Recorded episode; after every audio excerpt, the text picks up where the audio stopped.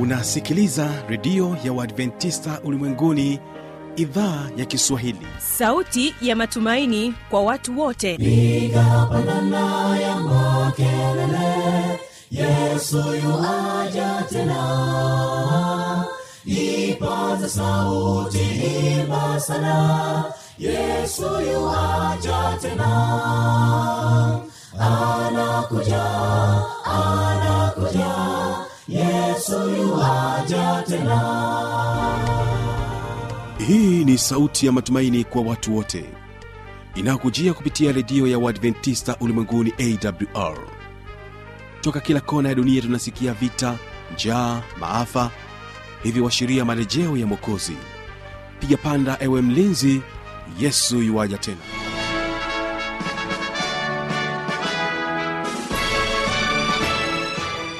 hujambo na karibu katika matangazo kupitia redio ya uadventista ulimwenguni awr inayokutangazia kutokea morogoro kwa masafa mafupi ya mita bendi 16 msikilizaji kumbuka unaendelea kunipata vyema kabisa kupitia morning star fm iliyoko kule mkoani dar es salaam na bila kusahau rock fm kutokea kule jijini mbeya. Na hii leo mtandao wetu ni www org ungana nami kibaga mwaipaja katika kipindi kizuri cha ijali afya yako na vilevile vile siri za ushindi.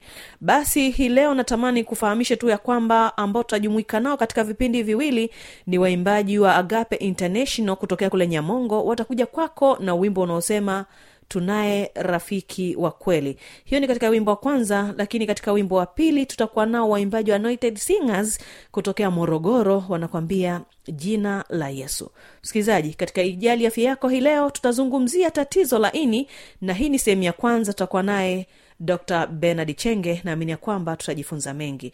Na katika kipindi cha pili cha siri za ushindi tunaendelea kuangazia ushuhuda wa mwanamama hawa shabani ambaye yeye alikuwa ni mwislamu tena wa tano anakwambia ambaye kwa kweli ukisema habari ya waislamu yeye yuko hapo. Hii ni sehemu ya pili tutakuwa naye sara karai ambaye alipata wasaa wa kuweza kuzungumza naye katika kipindi kizuri cha siri za ushindi. Na huu ni ushuhuda wake naamini utakubaliki sana. Basi msikilizaji ni kukaribisha kwa tega sikio waimbaji wa agape international kutokea nyamongo na wimbo tunaye rafiki wa kweli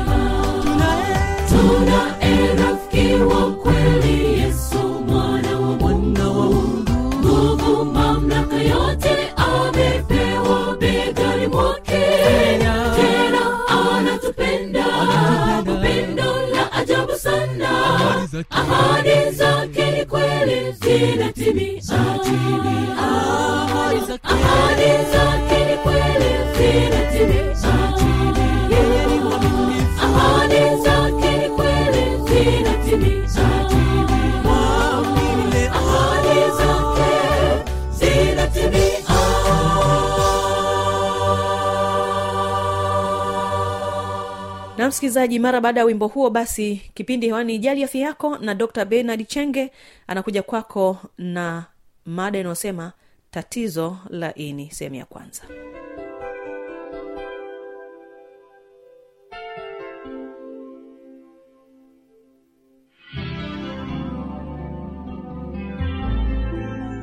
Mpendwa msikilizaji katika kipindi cha jali afya yako karibuni tena tujifunze somo jingine linalohusiana na ini leo tutajifunza tatizo la ini lakini tutajifunza maana ini na kazi yake. Ni mimi dr benard chenge karibuni sana. Maswali mengi ambayo tumekuwa tukiulizwa hata tunapokuwa kazini ni jinsi gani watapata matibabu ya ugonjwa wa mafuta kwenye ini na ni tiba gani ambayo inaweza kuwasaidia. Pia wafahamu kwamba ini lako ni kiungo kikubwa zaidi mwilini kuliko vyote na ukubwa wake ukikaribia na mpira wa miguu kikawaida ini huhusika na kazi muhimu kutoka mwili. Kazi hii ni pamoja na uchakat, uh, uchakataji wa chakula kuhifadhi nishati na kutoa sumu mwilini jamii ya zamani za huko china waliamini kwamba ini ni kiungo muhimu zaidi kuliko vingine.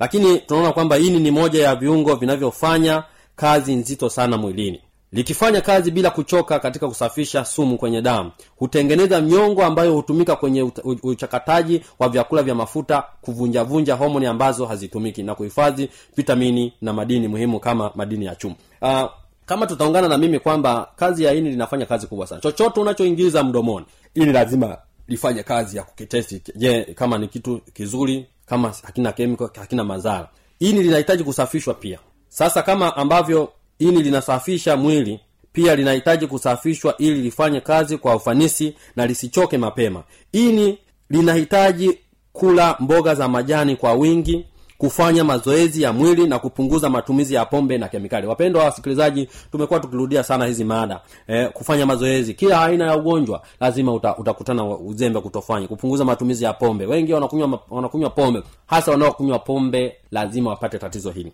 Ni kazi ya ini kuchakata virutubisho ambavyo vimefyonzwa kupitia utumbo mwembamba ili viweze kufyonzwa vizuri kwenye damu. Ini kwa kawaida ini inahusika katika kuweka msawazo kwenye viini lishe katika damu kama protini mafuta na sukari. Kazi nyingine muhimu ya ini ni kuchakata na kuondoa sumu zilizopo kwenye pombe na madawa tunayomeza. Hebu e, jiulize mpendwa msikilizaji unayokunywa pombe kila siku hmm? Unayokunywa pombe kila siku maana yake ni kwamba ini unalipa kazi ya kutoa sumu kila siku. Mwisho wa siku litafikia sehemu ya kuchoka na lishachoka ndipo utakuwa na tatizo la mafuta mwilini utakuwa na matatizo mara mengi mengi ya ini. Na kuna aina zaidi ya mia za magonjwa ya ini. Lakini kwa leo tutaangalia fat livers hmm? mafuta kwenye ini. Eh, fat liver eh, ama tatizo la mafuta kwenye ini. Hebu tuangalie sasa ugonjwa huu wa ini ikiwemo dalili kisababishi chake pamoja na jinsi ya kupata tiba eh, kirahisi ukiwa nyumbani au kwa kutumia dawa za hospitalini. Sasa aina ya kwanza ni fat liver ambayo ni mafuta kwenye ini. Kuna aina mbili ambazo za za mafuta kwenye lini pendwa msikilizaji sikiliza kwa makini. Aina ya kwanza tunaita alcoholic fat liver disease afld uh, aina hii ya fat liver husababishwa na matumizi makubwa ya pombe mpendwa msikilizaji unayotumia kinywaji hiki cha pombe uchakataji wa pombe hufanyika kwenye ini na kiasi kikubwa cha pombe hubadilishwa kuwa mafuta na kisha kuhifadhiwa kwenye seli za ini. Hivyo kadiri kunapoongezeka kiwango cha pombe unajiweka kwenye mazingira hatarishi zaidi ya kuongeza mrundikano wa mafuta kwenye ini. Pendwa hiyo ni alcoholic fatty liver disease watu wanaokunywa pombe sana hapo tumezungumzia. Lakini kingine kinaitwa ni kubadilisha ile ya kwanza alcoholic kifati wewe unabadilisha unaandika nani alcoholic kifati liver disease. Hii hufahamika kama mrundikano wa mafuta kwenye seli za ini pasipokuwa na mchakato wa matumizi ya pombe. Ni kawaida kwa kwa ini kuwa na, na mrundikano wa mafuta lakini pale inapozidi angalau asilimia tano hadi asilimia kumi ya ini lote ndipo tatizo linapoanza. Ifahamike tu kwamba matumizi ya pombe ni kisababishi kikubwa mno cha mafuta kwenye ini lakini kwa inshu ya nani alcoholic fatty liver disease linatokea kwenye watu wenye uzito mkubwa ama vitambi. Wenye mafuta mengi. Sasa ha, hivi vyote hivi mpendwa msikilizaji vinahusianisha. Vyote vinafanana. Mtu anayekunywa pombe mtu anaye ambaye azingatii ulaji mzuri lazima ataingia kwenye riski ya kuwa na mafuta mengi ya kuwa na kitambi. Sasa that is inaitwa bad cholesterol. Na wanaotumia pombe kidogo sana hapa utagundua kwamba kutokutumia pombe sio kinga ya kupata mrundikano wa mafuta kwenye ini. Bado kuna sababu nyingine yatakiwa uzingatie ili kuepukana na tatizo hili hatari. Sasa dalili za mafuta kwenye ini ni zipi pendwa msikilizaji unayenisifuatilia katika kipindi cha jali afya yako tuko katika kipindi cha uh, mafuta kwenye ini. Uh, dalili za mafuta kwenye ini ni uchovu wa mara kwa mara. Kupungua ama kuongezeka uzito kwa kasi kupungua kwa hamu ya chakula kutapika na kut, eh, kupata kizunguzio hivi vyote hivi dalili vinaweza vikaingiliana hata kwenye magonjwa mengine. Vizuri ni kuhudhuria kwenye kliniki au kupata huduma ya kitabibu uh, kupima. Unaweza ukapata hilo. Lakini kutapika na kupata kizunguzungu maumivu sehemu ya juu ku, eh, juu kulia juu ya, ya, ya utumbo kukosa nguvu mara kwa mara mkojo wa njano uliokolea lakini kupata kinyeshi cheusi na kuvimba kwa miguu na vifundo matumizi makubwa ya sukari ya aina ya fructose ni kisababishi cha nani alcoholic fatty liver disease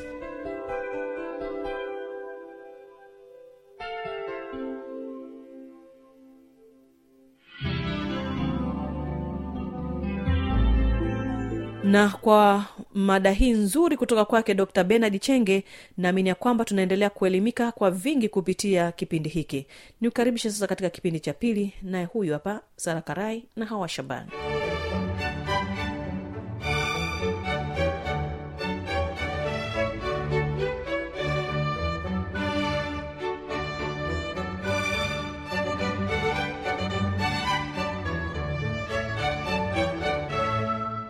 kaka akamhamasisha mama kwamba huyu mtu sasa amebadilisha dini sijui na nini hebu mwiteni. Kikao tu cha dharura kikatokea nikaitwa nyumbani kwenda kule. Wakaniuliza wewe umekuwa mkristo? Eh, nilivyoambia tu vile wakaanza kulia.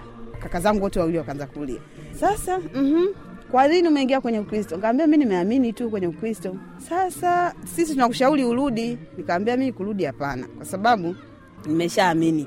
Hata mkisema hapa urudi tu twende kwa shehe pale tukamweleze akusilimishe akumwagie maji mambo yaishe. Ngaambia mimi hata kama mkisema mnichukue kilazima mungu anaangalia kwenye moyo. Mnaweza tu mkaanza kuniogesha tu maana imani yangu haipo huko. Ah, sasa kwa sababu gani? Wakanishauri shauri pale walivyoona kwamba nimeng'ang'ania akaniuliza sasa wewe ikitokea sasa umekufa ukiwa hapa ukiwa mikononi mwetu au wakristo hawajui au wasabati wenzako hawajui. Nikawambiaje sasa sikiza niwambie mimi kama ikitokea nimekufa mikononi mwenu wasabato hawafahamu? Haijalishi hata kama mkisema mwite shee aje aniombee hapo mi kwa kwa sababu nimeshakufa labda nitasamehewa hilo swala alipo hata mseme mwite mashehe, kama imani yangu haiko katika imani hiyo hata kama ikiwa kwenye manio, hata mkisema mwaite wachungaji waje niombee, kama ni mimi matendo yangu sio mazuri siwezi kwe- kwenda mbinguni. Cha msingi nyi mkiona kwamba huu mzoga utatusumbua mkiutupa hapo utawapa kelo. Kwa sababu nyumbani kule kuna mto nyi mnaweza hata mkanitupa mtoni ili msihangaike na mimi, kwa sababu washaniona na mimi najisi sana mbwa tu. Mnaweza hata mkanitupa kwa sababu hiyo mi habari ya ibada mazishi hainisaidii chochote akasema mtoto mbona una msimamo hivyo kwani zebu lako zebu gani? Kuna mtoto ba mkubwa akauliza mi ni ni sabato. Ah, akasema mbona kama wasabato hawana shida? Wasabato hawana utofauti mbona na waislamu hawali nguruwe hawali kambale? Mbona ni sawa tu? Wakamwambia kama ni sawa mbona waendi msikitini? Unasema sawa sawa gani wasabato? Hawana usawa wowote. Akasema ah sasa mama una, unasemaje wakamwambia mama mama unamshauri vipi mtoto wako? Akamwambia ah, mi sina cha kumshauri kwa sababu hiyo ni imani yake. Mbona watu zamani walikuwa wanakula mangedele huko hawana imani yoyote kila mtu na imani yake kila mtu atasimama mwenyewe. Ah, wakakasirika wakatamani mama labda nitolee maneno ya laana na maneno mabaya. Mama kikweli haku- hakusema vile. Ila tu baadaye alinishauri akamwambia kwa sababu kaka zako ndo wamekulea hao fanya jitihada bidii urudi. Ngaambia mama mi nitashindwa. Je ukiugua? Kaambia nikiugua hata nikikosa huduma si kwani kufa si kawaida? Lazima "Eh, haya sasa hapo tukakaa nikakaa hapo katikati nikapitia changamoto kuna wakati na imani sikuiacha kabisa ila sikuwa kama sikuwa mwaminifu vizuri maana nikapata mtoto siku, sikuwa na katika, katika ndoa. Ikapita baadaye mama akaugua elfu mbili na kumi na nne. Wazazi walichukuliaje hilo swala? Ulivyopitia hiyo changamoto alafu? Yaani nilivyopitia hiyo changamoto kiukweli mi mwenyewe nikaona kwamba nikikaa mazingira nyumbani itanigharimu zaidi. Nikaanza kwenda mikoani. Kuna mtu aliniambia njoo huku nikatafuta kimtaji changu nikaenda mikoani kule mikoani nikakaa mpaka nikajifungua. Hata mama kiukweli sikumwambia mpaka nimeshajifungua. Maana nikiliwaza nikishamwambia ataniambia njoo huku. Na nitakapokuja huku kwa sababu ndugu wameshanitenga watapenda tu mi nifanyeje? Nianikute mabaya. Nikakomaa tu mwenyewe huko hatimaye nikavuka. Nikaja nyumbani mtoto akiwa na miezi minne. Hapo nilipokuja nyumbani kakuta mama anaumwa anaumwa mama anaumwa anaumwa tukamuuguza bahati mbaya akafariki. Eh, e. sasa asante. Alipofariki kwenye hitima sasa ile walivyoona sasa yule ambaye alikuwa anamtetea maana imani yao ilikuwa kwamba mama ndo anayenitetea na atakayenisaidia amefariki kabidi wao wafanyeje waweke kikao kingine. Na siku hiyo kikao huku nyumbani wa, ilikuwa ni utawala wa kikwete kipindi kile mapoli anauzikauzika, waliuza mapoli katika ukoo kila mwanafamilia alikuwa anapewa laki tatu wakasema sasa kila mmoja ashapewa pesa yake. Ila mi wakasema msimpe kwanza ili tujue imani yake inasimamia wapi. Sawa. Wakaika kikao kingine. Pale pale wengine nao walilia akasema ah, jamani msilie. Kama mtu amebadilisha Aya, ikabidi sasa. Maana pale kilikuwa kicha, kikao cha kwanza kilikuwa cha familia tu upande wa kina kaka lakini hiki sasa kilikuwa cha ukoo pande zote mbili. Baba na mama. Wajomba waliponiuliza ni msimamo wangu ukawa vile vile ikabidi wasemeje. Itabidi sisi tuende chemba wakaenda pembeni wakati wameenda pembeni wakawa dada zangu wanashauri bwana we rudi kwani wasabato watakusaidia nini? Wasabato sio watu hao wanakupenda tu saizi wewe uko hivyo.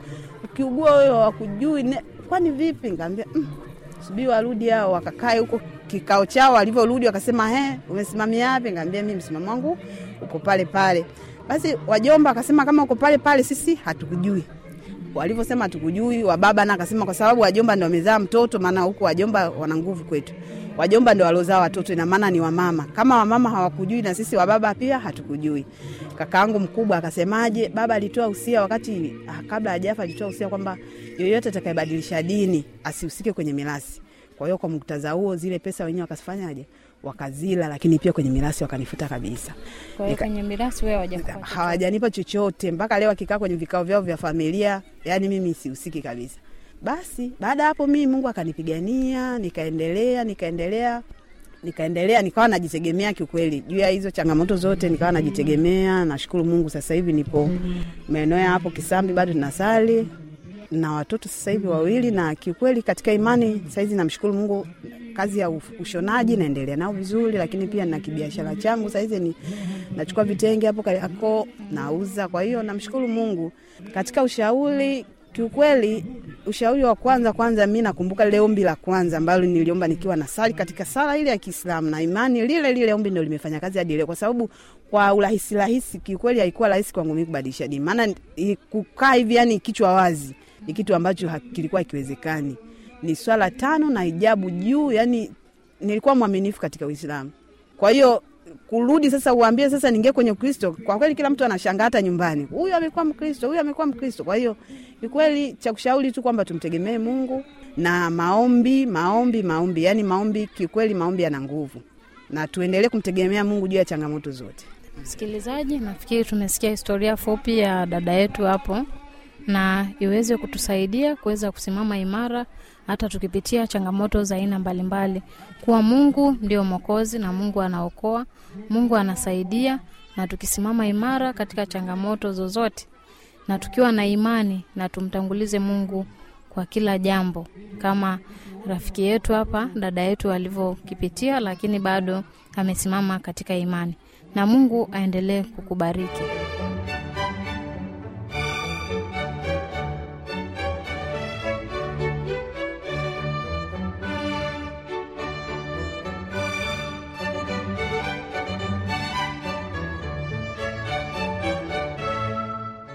na hiyo ndio tamati ya vipindi hivi kwa hii leo. Kama una maswali maoni au changamoto tafadhali waweza kunijuza kwa anwani hii hapa ifuatayo.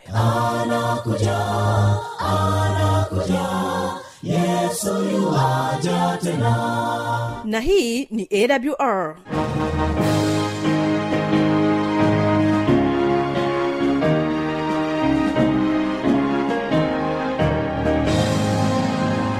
redio adventista ulimwenguni awr sanduku la posta 172 morogoro tanzania. Anwani ya barua pepe ni kiswahili at awr org.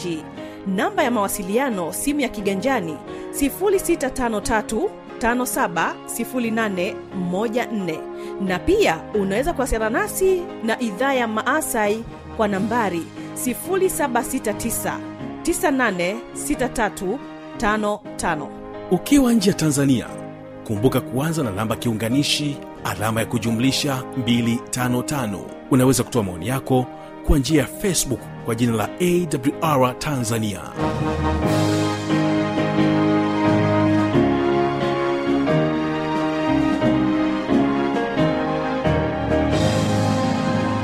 Ulikuwa nami kibaga mwaipaja na hii ni awr kumbuka kesho ni biblia ya kujibu msikilizaji anointed singers wanakuambia jina la yesu. Kwa heri.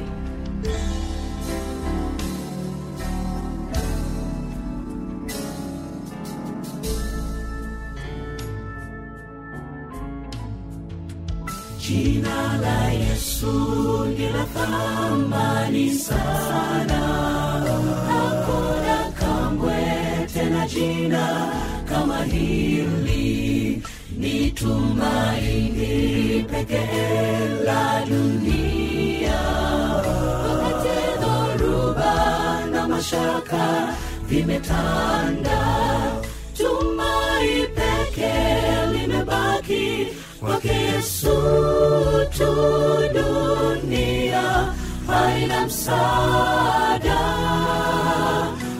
yake tutapata faraja, amani.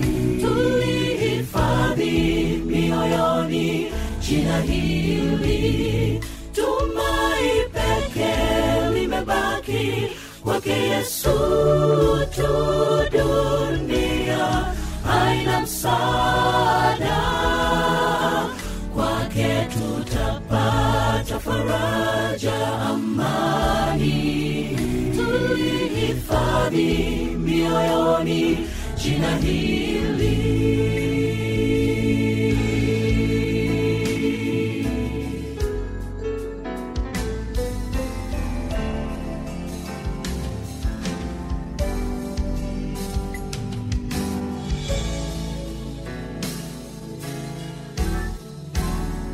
Na hata mwisho wa safari ya dhiki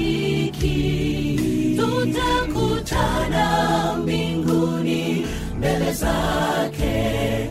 Ni amani siku hiyo furaha.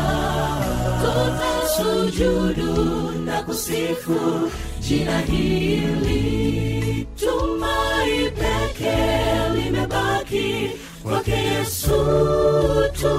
Dunia haina msaada kwake tutapata faraja, amani.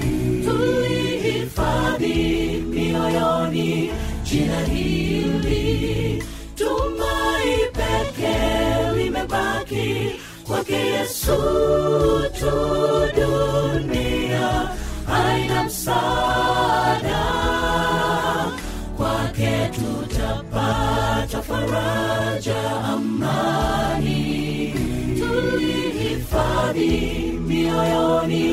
jina hili tumai pekee limebaki kwake yesu tu dunia.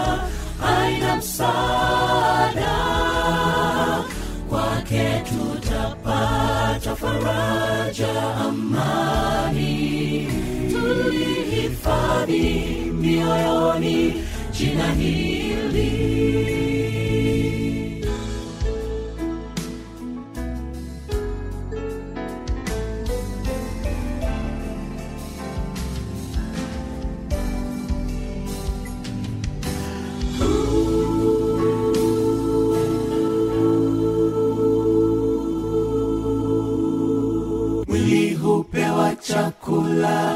maji safi na kutunzwa huvalishwa nguo nzuri mwonekana maridadi. Lakini ajabu mesahau kutunza moyo wako. Jambo lililo muhimu linaloleta uzima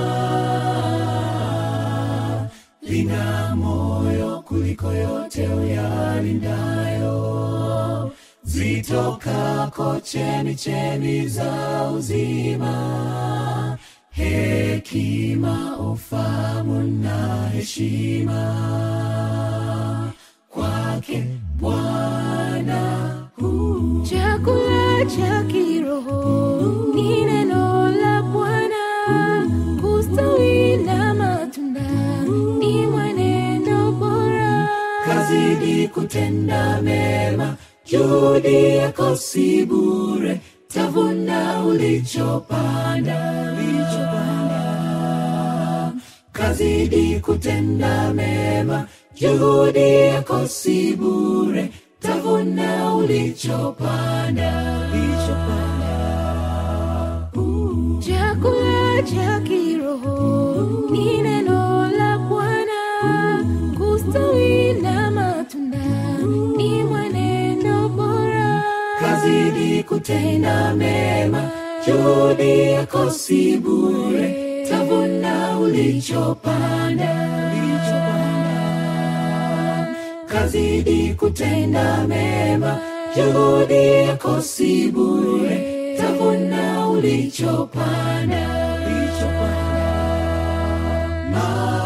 Maombi kila siku soma neno mtafute bwana. Maombi kila siku. Soma neno. Mtafute bwana. Maombi kila siku. Soma neno. Mtafute bwana. Maombi kila siku. Soma neno